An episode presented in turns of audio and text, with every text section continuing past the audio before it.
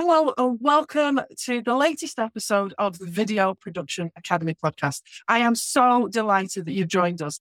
Now, today is another one of those slightly rare occasions where I actually get to be joined by somebody who is also in the UK, which is just fabulous because I think that's happened like three times. Now, don't get me wrong, I love meeting people all the way around the world, but somehow it's kind of nice to meet somebody else who's in the UK. Now, Lanna is actually at the other end of the UK So I'm in the top end of Scotland and she's in southeast England in Barnet. So it's you know still quite a distance away, but we're still in the same country, just about. Yeah, technically. Technically, we'll go with that one. So, firstly, I would love for you to introduce yourself and what it is that you do, please. So, I am an empowerment mentor. I work mostly with women, really diving into their confidence levels to pull out this deep seated natural ability to just be ourselves, be free to be ourselves, express ourselves in however we would like to, without all the constraints of the expectations or the fear of what other people might think and all this stuff we carry. And I do that in lots of different ways, but I spent so many of my own years not feeling free enough to speak, which obviously then has just completely fueled this. I'm really interested to know why you've gone down the mentor route rather than the coach route, because there are so many coaches out there and so many different type of coaches out there. Now, myself, I would describe myself as a video educator because I take on a teaching role but there is an element of coaching to it, but it's not my main thing. So why mentor? Mentor because I feel like it's a title that I resonate with a lot more. And I did used to call myself a coach because a lot of what I do is pulling out of them stuff they already know but can't realize and sort of shining the light. But the mentor feels a bit gentler. It feels a bit more nourishing, a bit like a friend that you really know you can trust and is going to just push you that little bit further than you might push yourself. So I sort of resonate more with what you're saying about the educator. It's more of that, that guidance, that teaching. Then I feel like coach has kind of taken on a different meaning over the last few years. So it feels better. I think you have to go with what feels right for you. Yeah. I've met lots of different coaches, and some of them are quite gentle and some of them are quite aggressive. So there's, yeah, there's a whole different ranges in there. Yeah, yeah, for sure. And it's just being a little bit different, a little bit truer to, I think I sort of label myself a coach because everyone called themselves a coach. And thinking about it and taking some time out, it's actually mm, maybe not. Sometimes it takes a little while to actually settle on a title as well. It did for me. It really does. Because I've been a few different titles, but fundamentally it's all been about this building the confidence, building the realization that these women are more powerful than they believe they are. And whatever. It might not be in, you know, superwoman going out and doing crazy stunts and things. It's not like extreme like that, but just feeling like they can say what they want to say to whoever they need to speak to or go out and take that opportunity that comes forward rather than shying away and not wanting to put themselves out there. So I'd like to rewind a little bit because I don't think any of us get to be educators, mentors, or coaches without having been on a journey first. So I'd mm-hmm. like to know more about where it is that you started off and how you got to here. So my journey with this really started 2010, so what, 12 years ago. And I was so my plan at mm-hmm. that time was to become a lecturer at uni. I was studying social anthropology. I loved my subject. I still love my subject now. And I wanted to lecture in it because I loved it. I loved everything about it. So I was just, I was in that summer term between my undergrad and my master's. And my master's was going to be the first year of a full year PhD. And then I was going to be off and doing my thing. And in that summer term, something happened and I just felt weird, different, not myself. It turned out it was anxiety, but we're talking 12 years ago when anxiety wasn't such a commonly spoken about thing. It was kind of something few people know about, but not everyone. You know, nowadays, most people have heard of it, have a vague idea of what it is. Then I didn't even know what it was. And it took a good few years to go out of it. So I went from being sort of the average girl finishing uni, living my life to not wanting to leave the house, being too fearful of life to live, really. So I felt like I had to climb out of this hole and rediscover myself and who I was and the desire to live again and do things. And during that process, I found all the stuff that I now teach and share. So things like manifesting and the moon, all the woo woo stuff, crystals, but also confidence and mindset work and just being aware of who you are, where you want to get to, and the influences around you. Really basic, fundamental things, but can make a huge, huge difference. Because what I realized was my anxiety was a combination of so many things, like not feeling free enough to be myself and self criticism, a lot of self hate, and all that stuff, that then had to hit its peak to change. And the anxiety was how it hit its peak. You know, it can come in different forms to different people. So I know what it's like to feel like you don't like yourself, you don't trust yourself, you don't think you're good enough, and how that can come out. And I just wanted to provide a way of women not having to feel like that and having a different way to live their life. You sound like the ultimate big sister. Yeah, Steve, that's why I like the mentor, right? Because it's that like someone that you can go to and go, oh, now this has happened. And I'm like, can get it. You know, it's just that relationship. I value those relationships. And I'm lucky that I have a lot of those with the ladies that I work with because it is more of that confident that, you know, let's chat and figure it out together rather than the other stuff, which I feel is not necessarily that my, it's not aligned with me and what I like to do. So, when you started off, were you working with groups or individuals? What was that path to get going? Mm, it started very different to how it is now, to be fair. So I started in person. Everything I do right now is online. I will at some point do an in person thing, but I haven't in like nearly four years. So it's been a long time. I started as a crystal healer. So I would go, I worked as a mobile therapist going around offering crystal healing. Then I started running group workshops to teach about crystals. They turned into personal development workshops that turned into one to one work, which moved online. So I do both, predominantly group work now. And I have a few different memberships that focus on different elements. So it's more of a grab the information, do the work, I'll see you next week kind of process. So it varies. It depends on what you're wanting. And everyone's got different needs and different times things become really important. They might need a little bit of extra support and do the one to one. But I quite like the group element. So, how do you feel about being online rather than being on person? Because it's a very different experience.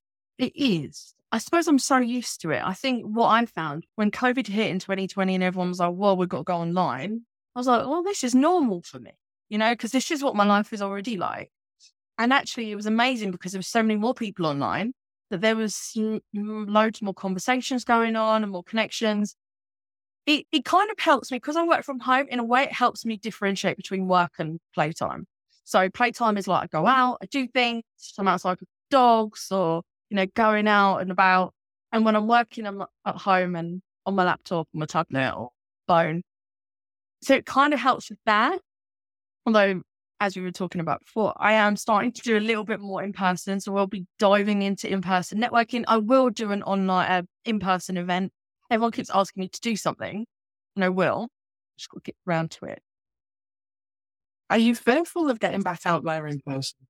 No, it's more that I hate organising stuff like that. That's what puts me off. I'd love to do it. I'd love to see everyone in person and get everyone together. I'd just love someone else to organise it, and then I'll just go. It's that the organising bit. Sometimes I've heard it described as herding cats. Trying to get people in the same place at the same time as each other is hard work.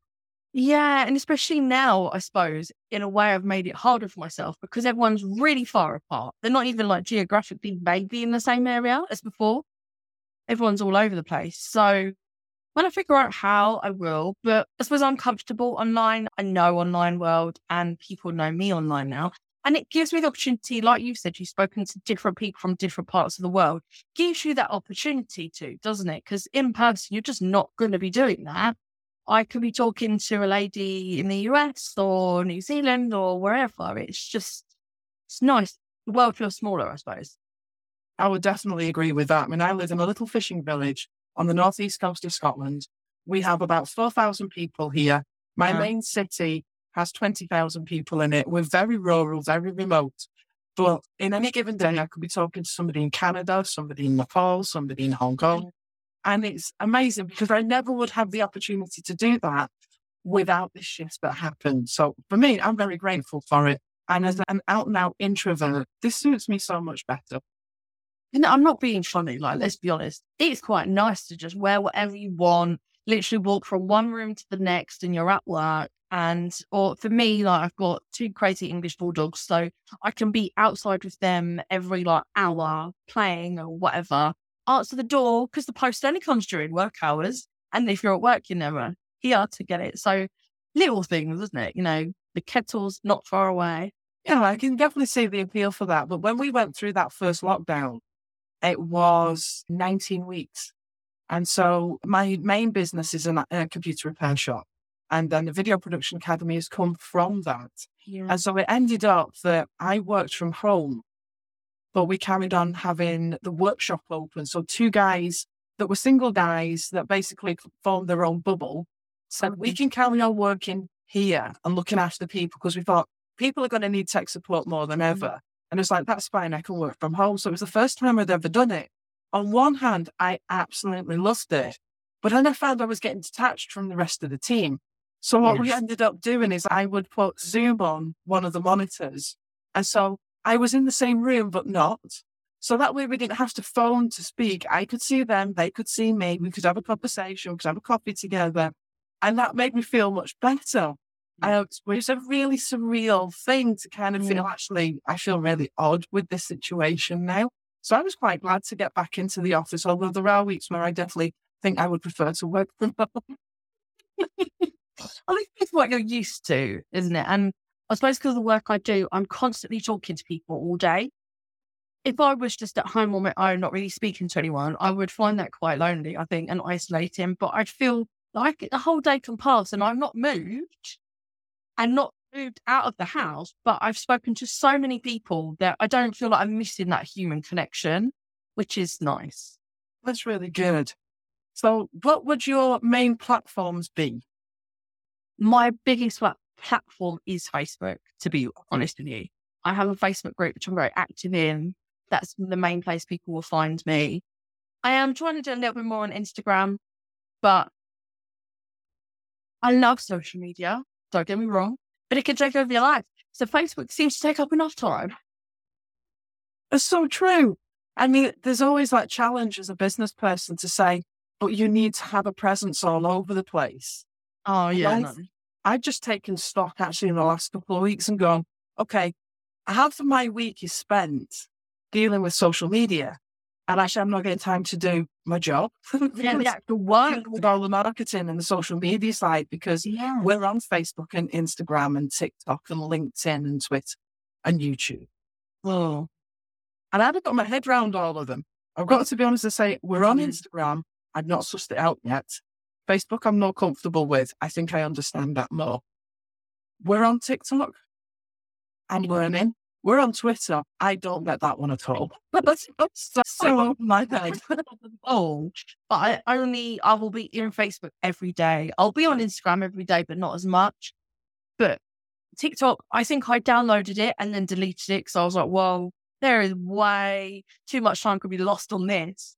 You know, you just know it's going to be a scroll hole and it's just going to be there forever going, oh, this is hilarious. Especially like I always, everyone always tags me and sends me bulldog videos because I've got bulldogs and parrots. So I'll always get hilarious bulldogs and parrot videos, which are amazing. But like, you know, an hour later, no. This is the danger of working from home because I can't disappear down a scroll hole if I'm at work because there's too many people about and go, what are you doing? Nothing. And they know that if that happens to them, they'd be in trouble. So they're not Yeah. allowed to do it. I'm not allowed to do it. So there's an accountability that's there. Which if you're working at home, that could be that could be a difficult one. Yeah, you got to be really strict on it. And as well, I think the differentiation between working and being at home and just being at home, because you're always at home, it can be, I know during lockdown, it was because there was so much more work going on because everyone was at home. It's making sure you separate that time so you do actually switch off and stop, put the phone down, walk away from the phone, you know, because everything's at your fingertips, isn't it? It's all on your phone. You think back in the day that wasn't how anything happened. So you just put it down, take some time out rather than get caught up in the constantly working as well. That's certainly what I found during the lockdown is I would get out of bed and I would start work at eight. Whereas normally I would start work at nine. And then I would work till lunchtime till I fed people. Because there's five in my house and I'm the only one that cooks. And then I would work until tea time. Then I would feed people. And then I'd go back to work again and I would work till bedtime. And I would do that. And I could do that seven days a week because the things that would normally differentiate my week weren't there anymore. Yeah. And although I loved it, uh, because I'm a terrible one for work and I will work all the hours that I possibly can because I love it so much. Mm. And it's not a pressure thing. I just really enjoy what I do. Yeah. My hobby is my work. Yeah, that's the my danger, isn't it? When your hobby is your life as well. It's like, oh, yeah, it's really interesting. So with Facebook, are you doing lives with that as well? Yeah, so when I started using Facebook, lives were what I was doing all the time because they always say video, as you know, gets better exposure, helps people engage with you more, get to know you better. So I was doing lives a lot, weekly, more than once a week, perhaps then. Now I probably do them as and when inspiration strikes. So I'll be like, I had this idea and I go live with it. I'm way more comfortable with it now than then. Then it was like, oh, this is weird, like talking to myself on camera and there's no one there. Because I was used to talking to a room of people. And then to go from, and you gauge the reaction, the energy of the people and that. For me, as a speaker, that feeds my then, I get really excited because everyone's really engaged. When there's no one there and you're just talking to your own face, it takes a while to get used to that. But then now I'm so used to it, it would be interesting to do a talking to a room full of people again. I think it's really interesting because I think we've come to the same point from different ends of a continuum. So would you describe yourself as an extrovert? No, I would probably, I would say an introvert plus, you know, like a little bit. Depends on my mood. I'm quite happy. I have a very extroverted other half. So when we go places, I'm like, you go, you do the thing, and I'll just sort of follow on behind. And I'm more than happy with that. But every now and then I get a spurt of like, oh, I need to go and speak to everyone. So I never get that spurt. That never ever happens. But you've come from being an in person out at events to Facebook Lives. And. I've gone from the hiding from the camera. I don't really want to be seen. Oh dear, I have a responsibility to put my message out there to Facebook Lives. So my first Facebook Lives were awful. They were beyond horrendous. And We've I've told the story about ourselves, though. Oh, no, it really was. Honestly, it, it just, see, my background in media production is video editing and audio editing. I never had any aspiration to be in front of the camera at all. Just Mm. wasn't what I wanted to do. But as a female CEO and founder of an IT company, I'm a rare breed, if you will. Yeah. And so I okay. felt I really needed to get in front of the camera because I needed to do my business justice. So I thought, Mhm. I'm going to do Facebook Lives. And like I say, they were awful. They were really bad. I would have a physical reaction to doing it. So I'd go bright red. I'd get palpitations, sweaty palms. Voice. I would either talk 400 miles an hour or completely monotone, and there wasn't anything in between. So I thought, I need to deal with this. So I went live for 30 days. Okay. You know, it was a bit like a baptism of fire. Yes. I am doing this. And by the end of it, actually before the end of it, I was so much more relaxed and comfortable that the journey sort of continued on from there. And I'm two years down the line now and so Yeah. much more comfortable with it that actually I hop on Facebook Lives every week and I'm okay. And Mm. it doesn't freak me out anymore. Mm, Yeah. Yeah, it's just a new skill, I suppose, to learn a very modern thing. Yeah. to get your head around. I mean, I like to bring my animals into them because they're always a great distraction as well. But they're hilarious. Usually, usually in those moments of, oh yeah, let me do a live, click on my phone, something's around me, whether it's a dog or a bird or something. So they are quite funny usually. But I've had it where the dogs have got involved, which is that's not helpful. It's definitely not helpful when it's on a podcast like this because one of my dogs just went for a potter and we have lamb at floor. So what you hear is as he goes past. And that's the little dog now. The big dog's nine and a half stone. So he's still got thuds on the way past, but he's downstairs in a minute. It's okay. And it's just like, oh no, not me. So, oh, it's all guarantee everything will happen in that half an hour. And you just want me to quiet. Don't you find though that the dogs think you're speaking to them? Yeah, I have to. I distract it, so I put the radio on. They put the fan on because it's quite warm today, and a few doors shut in between us. They're inside just because it was a bit hot, and then they can't really hear me. They can hear me.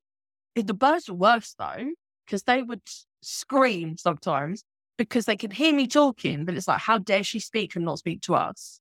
I'm disappointed they've not made an appearance. Although with my weird background, you wouldn't be able to see them. You'd just see a rat head. Oh, that could be very peculiar. Zoom's just a wonderful thing. So when you first started to do the lives, were you comfortable with that and comfortable with being on camera, other than the fact that it feels weird because you're looking at yourself?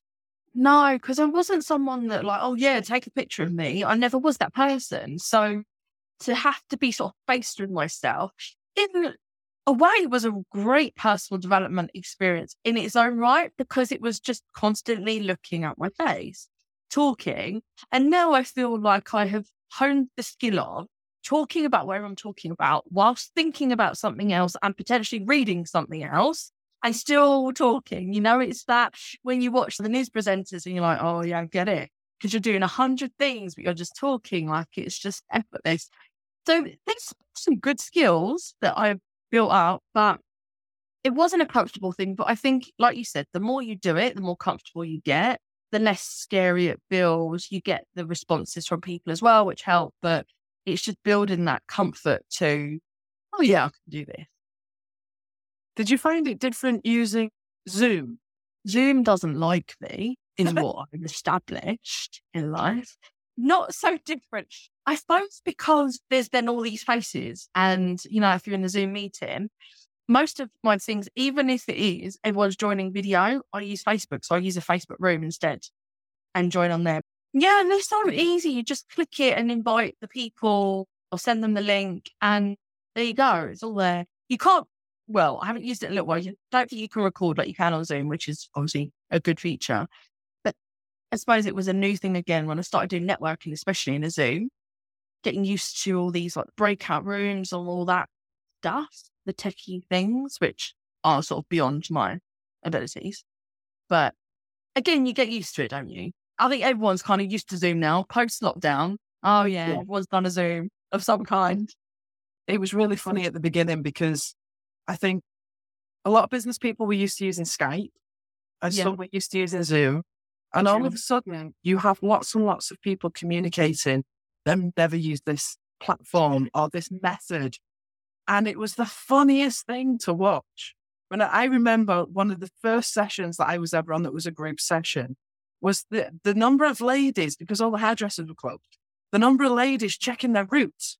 And it's like, this is a screen, not a mirror. they were just like, oh, They were like, oh, but it was hilarious and really, really funny. And the other thing was like a community sing along where everybody just sat wow. place. Well, I just, I was crying, laughing. I actually had to take myself off screen just in case I offended anybody because it was the funniest thing I'd ever heard in my entire life. But Zoom really has revolutionized how we can do business and how we can communicate with each other. Yeah. It's nothing, you know, I don't think many people have an issue now with going, oh, yeah, let's hop on a Zoom or let's hop on some video call of some kind. They're more used to doing it. You know, you might do a video call with someone that you know, a friend, family member, but not necessarily someone that you're working with or a client.